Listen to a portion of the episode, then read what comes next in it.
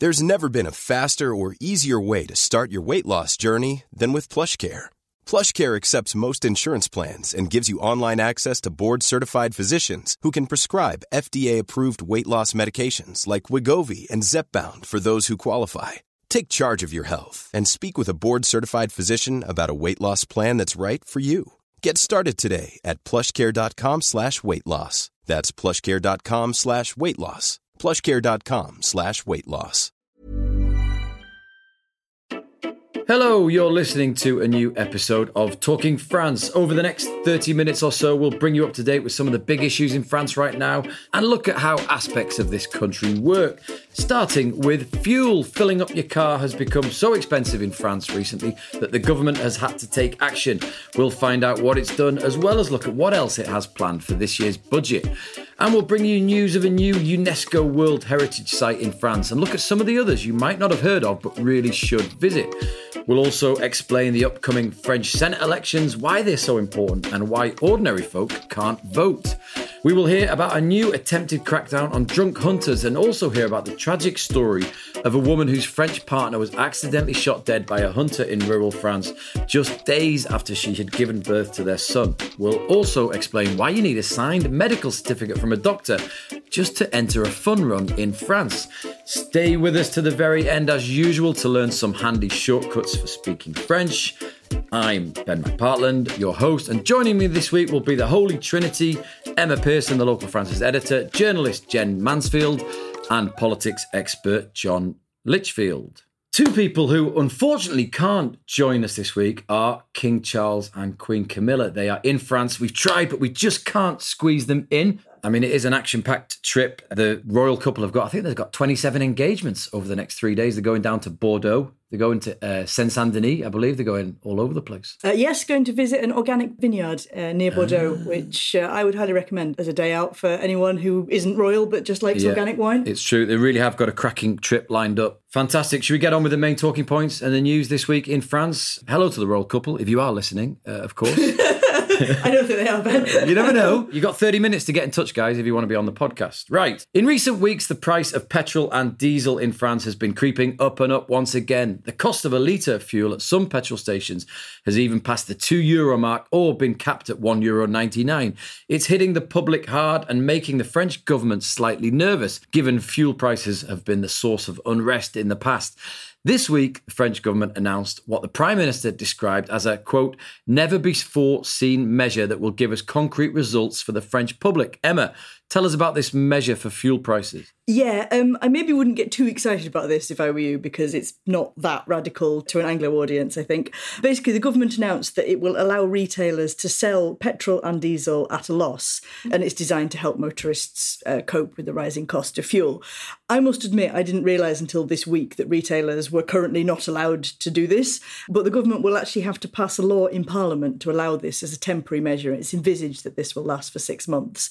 The idea clear is that retailers will en- engage in a sort of price war, and consequently, the price of fuel will come down at the pumps, which will help people who are struggling with the cost of living. There is, it must be said, some debate about exactly how much difference this will actually make. At present, retailers like supermarkets they already sell their petrol at pretty close to cost price, and the idea is that it uh, it lures in shoppers who spend their money on other things. The oil giant Total, which owns about seventy percent of French filling stations, it has said that it won't sell at a loss, and it actually already has in place a fuel price cap of 1.99 per litre. And on Wednesday, a couple of the biggest supermarkets, including Leclerc, Carrefour, and Intermarché, they also said they wouldn't. Although obviously this might change as, as we get nearer to the date. So we'll have to see how much of a difference this really makes when it comes into effect on December the first. But I think it's interesting because the previous price protection measures were government funded. So you'll remember, for example, last summer we had the fuel rebate of 35 cents in a litre. That was funded by the government. This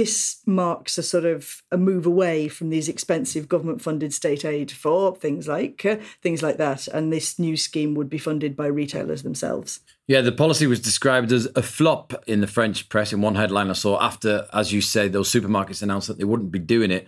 But just, Emma, explain why retailers in France haven't been allowed to sell petrol at a loss up to now. Well, it's not just petrol. Um, in France, the government quite strictly controls any discounts that retailers can offer. So, outside of the legally mandated sales periods, which happen twice a year, selling at a loss is banned for a whole range of items like petrol, but also food, drink, books, stuff like that. It comes from a law in 1963, and the reason is to protect small independent retailers who wouldn't be able to afford to sell items at a loss. And it's this protectionist measure that is one of the reasons why France has so many independent shops. You know, if you go to even quite small towns, you'll notice that there's usually a butcher, a baker, a grocer, a wine seller, a bookshop, in addition to the, the big out of town retail parks and supermarkets. And the punishment for selling at a loss can actually be quite harsh. You will remember, I'm sure, the Nutella riots of 2018. Ah, the Nutella riots. I do. Yeah, this is back in January 2018. I remember French shoppers were actually accused of behaving like animals when they fought to get their hands on pots of the country's favourite chocolate spread Nutella at Intermarché supermarkets. I think they were selling the tubs at 70% discount. It was reminiscent of uh, Black Friday scenes in the US, Gen. I think it was actually dubbed Brown Thursday by, by one comedian, yeah. But yeah, I remember it well. What happened in, at the end of that? Um, anyway, well, after all of the, the fun scenes and the actual riots, it was found that this discount that Intermarché was applying did, in fact, constitute selling at a loss, and the group was fined 375,000 euro wow. for selling at a loss. So, serious. Yeah, let's just go back to the French government, Emma. The country's finance minister, Bruno Le Maire, has ruled out a return to those kind of measures we saw last year when they subsidised the cost of fuel that you mentioned. He said, quote, the state can't bear the cost of inflation by itself, otherwise that will deepen the deficit. What does this say about the upcoming budget then? What do we know about it? Well, yeah, so the 2024 budget um, is being written now and it will shortly be debated in Parliament. We know that uh, Bruno Le Maire, the finance minister, says that it will include 16 billion euro of savings, and that includes the end of some of the financial aid schemes for businesses that were set up during the pandemic. I'm not quite sure that it really is an austerity budget, or it's certainly not how British listeners would think of as an austerity budget anyway, but it is the end of what they call quoi qu'il en coûte, whatever it costs, which was the phrase they used to explain the, the generous financial aid that was on offer from the government during the pandemic. Quite a few uh, measures of which continued after the Russian invasion of Ukraine. For example, we saw electricity and gas price freezes, those fuel re- rebates last year, that kind of thing. Okay, look, let's bring in French politics expert John Litchfield, who joins us on the line from Normandy. Good to have you with us again, John. John, in your column this week that's available at the local.fr for members, you describe this new measure on fuel prices as an act of desperation. What do you mean? Well, you know, the the sort of times of money being kind of endless in France are over, really. I mean, you know, France has not balanced its budget for 50 years now, I think. And there was a time during the COVID pandemic and uh, during the early parts of the Ukraine invasion when the government felt it had the duty to sort of pour money on, on the situation to stop the economy collapsing, they're now having to sort of wind back their spending. You know, they're, they're tr- in trouble with the, the debts agencies, with the European Commission for the Eurozone rules. And there's a big budget, there's a budget coming soon. Uh, it's going to be announced next week, I think, uh, which is going to try and wind back the deficit and the debt quite sharply. And that's going to continue over the next four or five years. And at the same time, the government is confronted with inflation, which food inflation is maybe calming a little bit, but the fuel inflation, especially for petrol and diesel prices, seems to be going on and on and on and getting worse. And we know from the Gilets jaunes crisis just how sensitive uh, a certain part of the French population, sort of outer suburban provincial France, is to, to fuel prices. So, what can they do to keep the fuel prices down? No French motorist now remembers that he and she were being given cheaper petrol prices than and diesel prices in other countries a year or so ago because the government was giving them a huge subsidy to the petrol companies to keep the price down. That can no longer be afforded. What on earth can the government do? Well, they came up with this extraordinary wheeze, which was to allow petrol companies, but especially the big supermarkets, to sell petrol at below their cost price. They're saying at the moment, the supermarkets, that they've no interest in doing that. They can't afford to. So the whole thing may turn out to be just a kind of red herring, you know, just a sort of, it may just uh, collapse without any effect at all. The government's hoping that the competition between the supermarkets will encourage them to actually take advantage of it to attract people people into their forecourts and so on. You know, but it's an extraordinary idea. It's like a sort of privatized subsidy, and the idea is the supermarkets will do it to attract more people in. But then, how will they get the money back? They'll probably charge more money for the other food they sell, so other consumers are going to pay for the cheaper petrol prices. For motorists, the motorists themselves are going to have to pay. It is a strange idea, but it just shows how desperate, which is why I say it's an act of desperation, the government is, has no margin for maneuver anymore to try and smooth over political crises like this. Its finances are not in a mess, but they're in a situation where there's very little margin for maneuver. And the sort of Liz Truss episode across the channel did not go unnoticed here. John, just on the budget itself, the upcoming budget that you referred to, given the state of finances, given what you said, it doesn't sound there'll be much good news in there for kind of households in France, given the high costs of living at the moment. What kind of measures will be in this budget? Well, another one of the constraints that the government's put on itself is that Macron campaigned last year that there would be no tax increases for either businesses or households. He's insisting that they stick with that. So there won't be any sort of formal increases in taxes. There'll be one or two wheezes like increased charges for things like some kind of medical uh, visits, maybe. But there won't be actual increases in taxes. At the same time, they've promised, or Macron's promised, big increases in defense spending, education, health. Squaring all that for the finance minister Bruno Le Maire is very difficult, and he's going to have to find ways of reducing expenditure in other ways. There's supposed to be a kind of, I think, a, a sort of across the board cut in, in expenditure, which we'll be told exactly what it, that involves next week. But it's going to be a bit of a smoke and mirrors bu- bu- budget, this one. I don't think this one is going to be all that tough. I think there will probably be tougher ones to come as they try and get within the, the eurozone rules and within the promise they've made to the to the ratings agencies in the next three or four years. Thanks, John. And a reminder for all listeners you can read more from John Litchfield at thelocal.fr. Sunday will see the first major elections in France since the 2022 presidential and legislative elections, which took place that year. But you'd be forgiven for not knowing anything about them. The election this Sunday is, in fact, to choose members of France's Senate, the upper chamber of the French Parliament. It sounds important. Gen, tell us about these elections. So, about half of France's 348 senators, or 170 of them, are up for re election this Sunday, September 24th. So basically, the French Senate terms last six years, and elections happen every three years. But each time, it's only half of the Senate whose seats go up for reelection. The departments are split into either Group 1 or Group 2, and they switch off each election. So basically, you never have a complete renewal of the Senate, it's always just half of them. And if you're wondering why you haven't heard too much about this election, it's partially because you probably don't know anyone who's actually going to be voting in it. French senatorial elections are indirect. So basically, that means that the people who get to do the voting are called grands électeurs, or delegates in the Electoral College. And France's Electoral College, which is not the same as the American one, but somewhat reminiscent, consists of approximately 162,000 elected officials. So these are people that would be regional councillors, département councillors, mayors, and municipal councillors in larger communes, as well as MPs in the National Assembly. So the people do get to vote on the people who vote for the senators, but they don't get a direct vote. Hence indirect. Okay. Exactly. The other reason that you probably haven't heard much about the upcoming Senate election is mostly because France's Senate generally doesn't make the headlines a lot. Americans are used to hearing about the Senate all the time because it's seen as the more prestigious of the two chambers, if you will. But in France, the real driving force of the government is the Assemblée nationale, and they are directly elected. Even though the Senate technically has the right to introduce bills of its own, its main role is to act as like the check and balance power for the MPs or the députés in the assembly. Senators also review bills that are submitted by the government or the assembly, and they make sure that the laws are properly implemented. There is one interesting power you mentioned. Gen, tell us about it. Yes, the Senate does have a secret power. Very few people know who the president of the Senate is, but the person who holds this role is actually the one who would step in if anything were to happen to the French president. Mm, interesting. Okay, look, the Senate's elected by France's thousands of elected officials and not by the general public. So is the makeup of the French Senate in terms of the political parties the same or similar as the lower house, the National Assembly? No, actually, the Electoral College in France tends to favor rural areas um, because municipal councillors, these are the people that would be on your commune's town council, they make up 95% of the college.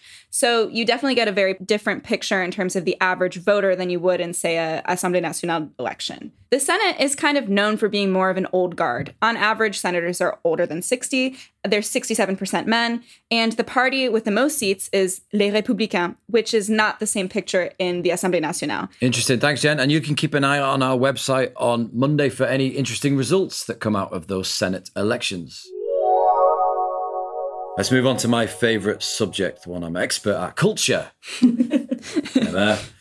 now, France, as we all know, has some spectacular historical sites, and this week UNESCO added another one to its World Heritage List. It's located in southern France in the historic city of Nîmes. Tell us more, Gen. Yeah, so it's the Roman temple called the Maison Carrée, which is located in Nîmes, as you mentioned, and it was added to the UNESCO World Heritage List earlier this week, which brings the total number of French sites on the UNESCO list up to 51. It's a really interesting site, actually. The temple was constructed around the start of the last millennium, so probably between 1 AD and 10 AD, and it was dedicated to Augustus's grandsons, Gaius Caesar and Lucius Caesar which gives you an idea of how old it is. it's one of the best preserved Roman temples in the world, actually, and it's held a ton of different functions over the years from being a private residence during the Middle Ages to being a stable and even a church. And in 1840, it was featured on the first ever list that France made of its Monument Historique. Do you know which country has more UNESCO World Heritage Sites than France? Ooh, um, in Europe, sorry. I'm going to guess Italy? Italy does. There's another country actually that surprised me that has more 52 actually. Emma, do you want to have a guess? I'm going to go patriotic. Is it the UK? It's not actually, it's Germany. Ah, interesting. Yeah, Spain has just about roughly the same as uh, France, but um, they're the kind of main countries in Europe, in, in the EU, I should say, that have most UNESCO heritage sites. I was looking through the list actually of the French ones, and I'm surprised actually you won't be Emma that I haven't, I haven't actually been to many of them. That does not surprise me No, at all. thought Ben, that might, you, but- you just go to decathlon on the weekend. Well, so you don't really Decathlon, culture. unbelievably, is not on the list, although I'm sure it will be added shortly. They include things like France's pilgrimage routes of the Camino de Santiago de Compostela, the terroir of Burgundy, banks of the River Seine, which I understand, prehistoric piles, sorry, prehistoric pile dwellings in the Alps. I read that one wrong. And Gen, you picked out a couple for us that are slightly unheard of, but definitely worth a visit. Fire away. Yeah, I'm not sure I would say completely unheard of, but for me, they uh, they were the most interesting that popped out. So the first one is the Episcopal city of Albi. So this is in the south of France. It's located along the Tarn River, and it became a World Heritage Site in 2010. It's basically this giant fortified cathedral that really stands out in Albi, which is quite a small town, and it was built with local brick back in the 13th century. So it's quite unique as a cathedral because it has this red orange and it's not made of stone. And the history of the Albi Cathedral itself is quite interesting because it is very fortress looking, and that has to do with the fact that it was built shortly after the conflict with the Cathars, which were a dissident religious movement at the time. And the bishop that headed up the project, he wanted to show his power and his unity with the king, but also his resistance against heresy and religious enemies. I bet you've been there, Emma. I, I have actually, yeah, course because you it's have, quite yeah. well. It's quite close to where I used to live, so I've actually been there a few times. Um, it's very impressive. The cathedral itself, it looks like something out of Mordor. It, it's bizarre looking, and when you go inside, there's this huge fresco on the the Last Judgment. So it's all like people being cast down into the fires and tormented by demons. It's kind of terrifying, actually, which is probably the point, but definitely worth a visit. Okay, fair enough. Gen, you picked another one for us. A canal. It's not the one outside our office, is it? It is not the one that's looking very green outside of our office. the next one I picked is the Canal du Midi, and it became a UNESCO World Heritage Site in 1996 because of its outstanding engineering and artistic design. So it was built in the 17th century, and the original goal was to link the Atlantic with the Mediterranean. And of course, that was, you know, the, the objective was to transport goods and people. These days, it's more of a tourist attraction, though. But it's 240 kilometers long. It runs from Toulouse to the Étang de Thau in Sète, which is near Montpellier on the Mediterranean. And yeah, a lot of people really enjoy visiting it. It's quite beautiful. It takes you through a lot of smaller French towns along the way. And interestingly enough, um, at the time it was constructed, it was very influential. It's, and it's one of the oldest canals that are still in use. And Thomas Jefferson, my fellow Americans would be interested in this, he actually came to visit the Canal du Midi in 1787 to get inspiration for similar canal projects in the United States. Mm, we featured it in a few news stories earlier this year because there was uh, not enough water in the canal to allow the boats to navigate due to drought at the time. Gen, you've also picked out a Notre Dame Cathedral, but it's not the one we're thinking of. Yes, it's a different Notre Dame. this is the one in Reims. I hope I pronounced that right. I always get it wrong. Yeah, so far we've so we've focused on the south of France, so I figured we should go up northeast of Paris. Reims is the unofficial capital of France's Champagne region, by the way, and the city is also really known for its Notre Dame Cathedral, which is considered to be one of the ultimate masterpieces of Gothic art. The Reims Cathedral was once upon the time the location where French kings would be crowned, and the construction on the church started in the 13th century, so it's it's also quite old. And it was heavily bombed during World War One, so it had a ton of repairs, which actually kept going until 1937. It's really interesting. And Emma, just going back to Notre Dame, the famous Notre Dame in Paris, you've got an update for us on the reconstruction, haven't you? Yes, absolutely. We've got a, um, a reopening date for it. You will recall, obviously, uh, Notre Dame Cathedral in Paris was badly damaged in a fire in 2019 and has been closed ever since. It's now been announced that it won't reopen to the public in time for the Olympics next summer, which was the original goal. But the spire, which collapsed during the fire, that will be restored to the roof in time for the Games in July and August. So the silhouette of the cathedral will look the same from the outside. And then the full reopening is scheduled for December 8th, 2024, which is the Christian festival of the Immaculate Conception. I was actually at um, the Notre Dame site last weekend. Um, course you were. as, as part of the Journée du Patrimoine, they opened up the, the workshops where the sort of the craftsmen and women are working on the restoration. And it was really interesting to see what they're doing, especially because they're using lots of traditional techniques to restore things like the decorative stonework and stained glass windows. So it was really fascinating to see what they're doing. Interesting, yeah. The whole area around there is all kind of cordoned off with all the vans going in, you know, for all the restoration work. Massive project that you only really realise when you're actually down at the sites. But it's coming along well. Uh, it seems like it, yeah. I mean, they've sort of created a whole sort of village around it for of all these of all these craftsmen. I mean, Yeah. they've got people from all over Europe, uh, Europe working on it. It's really, um, it's really interesting. Massive project. Okay, thanks, Emma. Thanks, Gen. Now, it's autumn, which means the hunting season is open in France. So that likely means some pretty tragic stories will hit the press over the coming months, featuring hunters and possibly even hikers, cyclists, mushroom pickers, or just people in their garden accidentally being shot. It also means a lot of people living in rural France become pretty wary about going out for a walk on a Sunday morning. After some high profile fatal incidents in recent years, the French government has been under pressure to take more action to cut the number of accidents. A new law went into effect this week, bringing in 1,500 euro fines for any hunter being caught in a state of obvious intoxication while carrying a firearm or bow while hunting. This would lead to a 3,000 fine for anyone convicted more than once. Emma, why is this law to crack down on drinking whilst hunting necessary? Well, it's part of a, a whole new plan to try and improve safety in France, which is really the latest in a, a long stream of plans to uh, to try and tackle this problem. And the overall reason is that, as you mentioned, hunting in France, which mostly means shooting, doesn't have the greatest safety record when it comes to people accidentally getting shot. Some hunters, and this isn't all of them naturally, but some hunters do also have a bitter reputation for drinking while hunting. Hunting is a social activity, but obviously alcohol and firearms are a bad combination, which is why this fine is part of the, the new plan. Over the last 20 years, more than 100 people have died after being accidentally shot by a hunter. Most of the victims are hunters themselves, but it's not uncommon for passers by to get caught in the crossfire. And over the last two decades, victims have included hikers, cyclists, dog walkers, and even people who were just in their own gardens minding their own business. Hmm. And I spoke this week to a lady who'd actually lost her partner to a hunting accident. He was shot by a hunter who apparently mistook him for a wild boar while he was in a, a forest down in the south of France. Emma, your interview with this lady and the story will be on our website, but just tell us what happened. Yeah, I mean, honestly, this is such a uh, such a tragic story. Um, so the um, uh, the guy's name was Richard. He was French, but he lived with his British partner Susanna down in the Var department, which is down in the, the southeast. He was out in a forest collecting foliage, which was part of his florist business, and he was shot in the legs by a lone hunter who apparently mistook him for a wild boar. He was in a really remote area. He was actually with his father and his sister, but he was hit in the femoral artery and he bled to death before help could arrive. Susanna, who I spoke to at the time, she was in hospital because she just had the couple's newborn baby who'd been born prematurely and was having surgery. So she was left all alone with this uh, with this new baby who was also sick. It, it's just a, a terrible, Tragic, terrible yeah. story. In this case, the hunter who fired the shot, he was prosecuted for manslaughter because he'd broken numerous safety rules. He was hunting out of season. He fired just fired into foliage without having actually seen his target. He was using bullets instead of birdshot. He was sentenced to 24 months in jail, but 21 months of those were suspended. So he ended up just serving just three months and also lost his hunting license.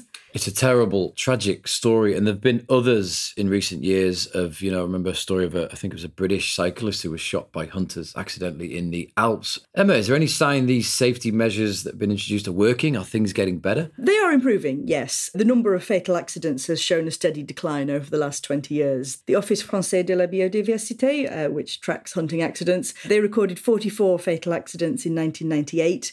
19 uh, in 2010 and 11 in 2018. So it is a, a steady fall. And last year there were eight fatal accidents, all of which involved hunters themselves, although obviously one is too many.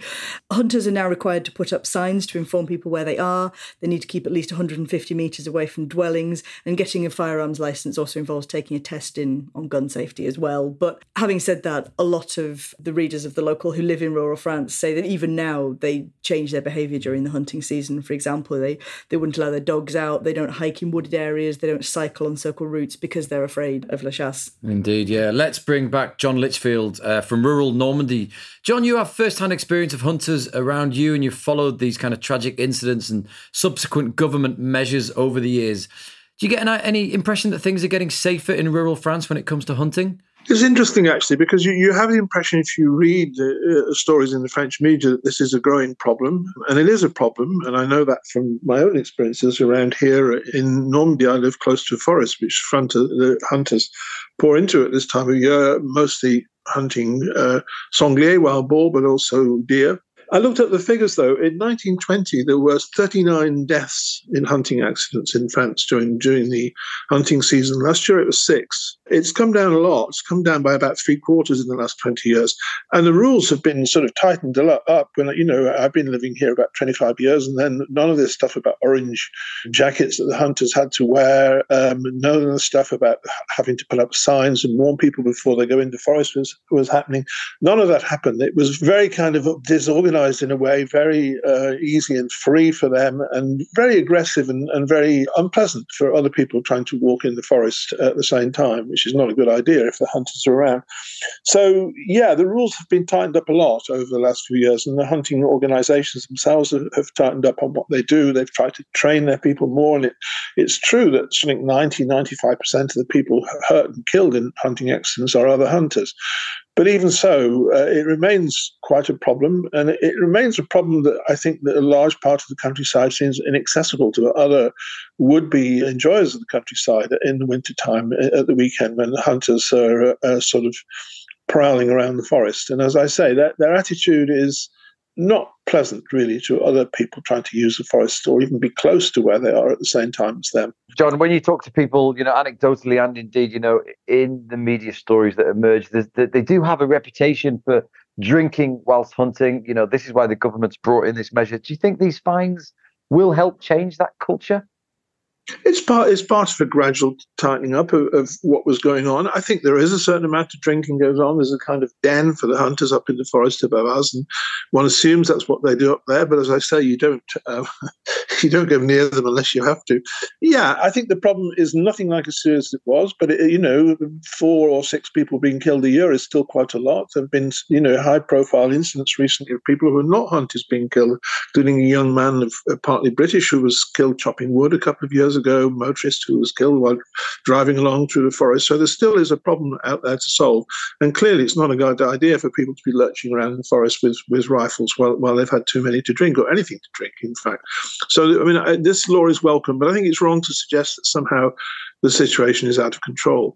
John, just finally on the power of the hunting lobby in general, we know even Macron has courted it in the past. How do we explain? Is it a powerful lobby, and how do we explain that that kind of influence? Uh, I think what's interesting is who the hunters are in France, I think, Ben. Because, you know, my experience here in deep rural countryside is that local people, local to me here, don't hunt very, very few people. There's an old guy next door here who occasionally comes out with his rifle and shoots it, you know, just to sort of assert his right to do so when he ever hits anything.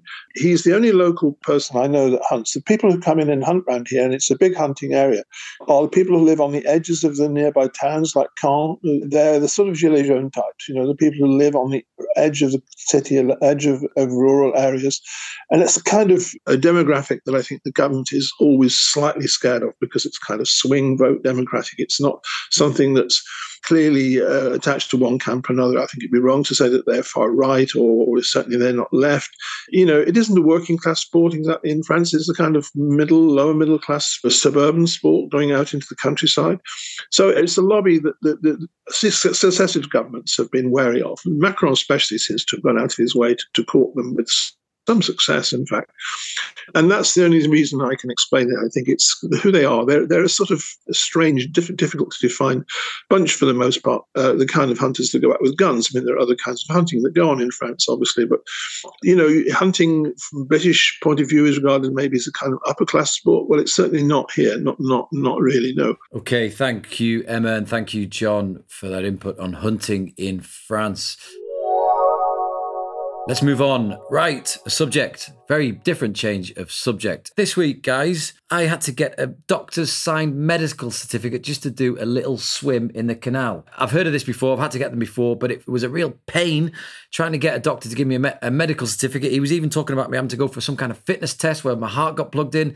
Gen, what is this? Do, why do you need a doctor's certificate to play sport in France? Well, I mean, the goal is to protect you and make sure that you're healthy enough to participate in whatever the sporting event is. So if you've ever wanted to sign up for a sporting event in France, like a 5K run or the swim that you're talking about, Ben, or maybe joining a sports team that you're you're, you're subscribed for the whole year, or even start an exercise class, then you're probably somewhat familiar with this process.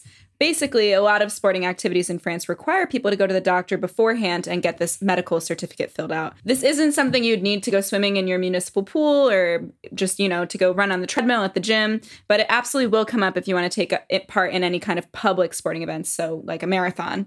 The idea is that you should have a doctor verify your health before you take part in some sort of potentially high intensity sporting activity. So when you go to the doctor, they will give you a checkup, or in some cases, like Ben was mentioning, you'd have a stress test test where you have to run on the treadmill for a little bit and they just make sure that you're physically fit for whatever sporting activity you're trying to sign up for.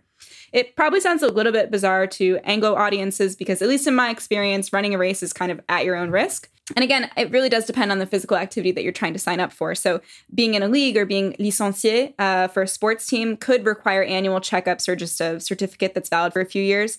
And if you're curious about whether or not you'll need one, there's a really helpful simulator actually on the French Service Public website. You can just Google that um, and you'll be able to find out if you'll end up needing one. Mm, my experience is it very much depends on the doctor you go to. Some of them have made me do like 50 squats in their office before, and some will just look at you and, and sign you off. Whereas recently, the guy asked me how much I drank each week, and then he decided I should go for a fitness test. But um, Look, I remember the. I don't know if you know the Park Run in France. These are the 5K fun runs that are really hugely popular in England, and they tried to launch in France, but they eventually had to give up because of this need to ask everybody to supply a medical certificate. And these really are the funnest of fun runs. They're really made for kind of all ages, sizes, etc. But they had to unfortunately stop these events. These, uh, you know, because they couldn't really ask everybody in the race each week to provide a medical certificate. And Emma, this is not the only kind of health certificate you might need in France. What about just going to work? You might have to go see a doctor before you start. Yes, absolutely. Whenever you start a new job in France, you will usually have to have the workplace medical. And what normally happens is that the HR department of your new workplace will tell you about your appointment with the Service de Santé au Travail, which is the, the workplace health service. And their job is to sort of monitor health of employees and check that they're not being made unwell by their working conditions. You should have the appointment within three months of starting your new job, and your company is required to give you time off for the appointment. It does vary a little bit depending on the nature of your work and whether you've recently had a medical checkup, but in most cases, it's a standard physical checkup. So definitely wear your good underwear for the day of the appointment because you will be stripping down to it. Um, they usually also test your, your hearing and your eyesight. And if you have any pre existing conditions such as RSI, maybe or carpal tunnel syndrome, that will be tested so the doctors can establish over time whether your work is making you worse. You usually also get asked about any mental health conditions such as stress or depression. And if you work in an office, you'll probably be given advice on things like taking regular screen breaks in the correct sitting position so you don't damage your back. And the workplace doctor, they actually have pretty wide ranging powers to demand changes to your working conditions. And these recommendations must, by law, be followed by your employer. So it's quite a serious thing. French take health pretty seriously, yeah? Yeah, it was actually interesting. My partner had his, uh, he just started a new job recently, and I happened to overhear it because uh, he did it on uh, Televisuel, so on the computer. And uh, the doctor was telling him that he really should get a desk chair because he does a lot of work from home. And she said that she was going to write a little note in his file so that his employer would absolutely okay getting a desk chair and maybe help pay for it. So that was yeah. interesting. All sounds good. Interesting stuff. I mean, we should say that these pre-sport medical checks, they do sometimes uncover, you know, hidden problems that may save someone's life. Yeah, absolutely. So, I mean, they're, they're a good idea, really. I mm. mean, you know, it, it's never a bad idea to get a checkup from your doctor. So, exactly. Thanks, Emma. Thanks, Gen. Right, guys, before we go, let's learn some French. Now, sometimes in French, you can actually expand your vocabulary by cutting it down, making it shorter. Gen, what am I talking about? Yes, uh, you are talking about abbreviations. They are a beautiful invention in both French and English. Right, let's talk about a few then. Come on. yeah, okay. So one of my favorites is resto, not la clim. You might have expected me to say la clim because I do talk about air conditioning a lot. That's short for climatisation. Yeah. Um, resto is the shortened version of restaurant or restaurant. And the first time I heard it, actually, I thought someone was trying to say rest stop with a French accent. um, but that, no, it does not mean that. It just means restaurant. So your friend might say, Tu veux aller au resto ce soir? And then to that, you would probably say, Bah oui, yes, absolutely. Yeah, good one. That I don't really hear people say restaurant. Emma, Yeah, I've picked probably the most common of the of them all. Comme d'hab. It's short for comme d'habitude, uh, which means as usual. Um, and I think it's a really good way to add a bit of sort of world weary emphasis to whatever you're saying. So, like for example, if you're complaining about line eleven being delayed again, you can say something like "Ah, le métro était perturbé comme d'hab." So it's like, oh, for God's sake, this is happening again and again. It uh, just gives you a bit of extra punch to what you're saying. definitely the locals do use them a lot. Uh, let me test you guys with a few. What if I say re? What's that? Anyone? Again. Re? yeah, or Yeah, but how do they use it? Yeah, I think you mean short for rebonjour. Rebonjour, which yeah. Which is uh, yeah. It's like hello again, but they just go re. I must admit, I never used this. Uh, use this one, but it's quite handy if you keep seeing the same person Yes, again and exactly. again. You, you, you have to do the greeting, get- but you've already seen them. You get to practice rolling your R's. What about degueu or even deg? uh, that's a good one. Uh, dégueulasse. Yeah, it's it's a bit Gross. slang. Like the kids Yeah. get told off for saying degueulasse, but yeah, deg or degueu. Dak, D'accord. d'accord instead of d'accord. Okay. What about dej? I hear that one a lot. Dej, Lunchtime. lunch or petit dej, yeah. Petit, petit déj, yeah? And greetings, bon après-midi. Yeah, bon après-midi. Bon après-midi, yeah. Uh, and bon app, of course, for uh, bon appetit, I think. I think Exactly, bon app is bon very, app, yeah, very common. There is loads of them, uh, and we've got an article covering the main ones on our website, which I will include in the show notes and in the article for this podcast. That brings us to the end of this week's episode. Thanks to you all for listening, and of course, we'll be back next week with more talking points from France.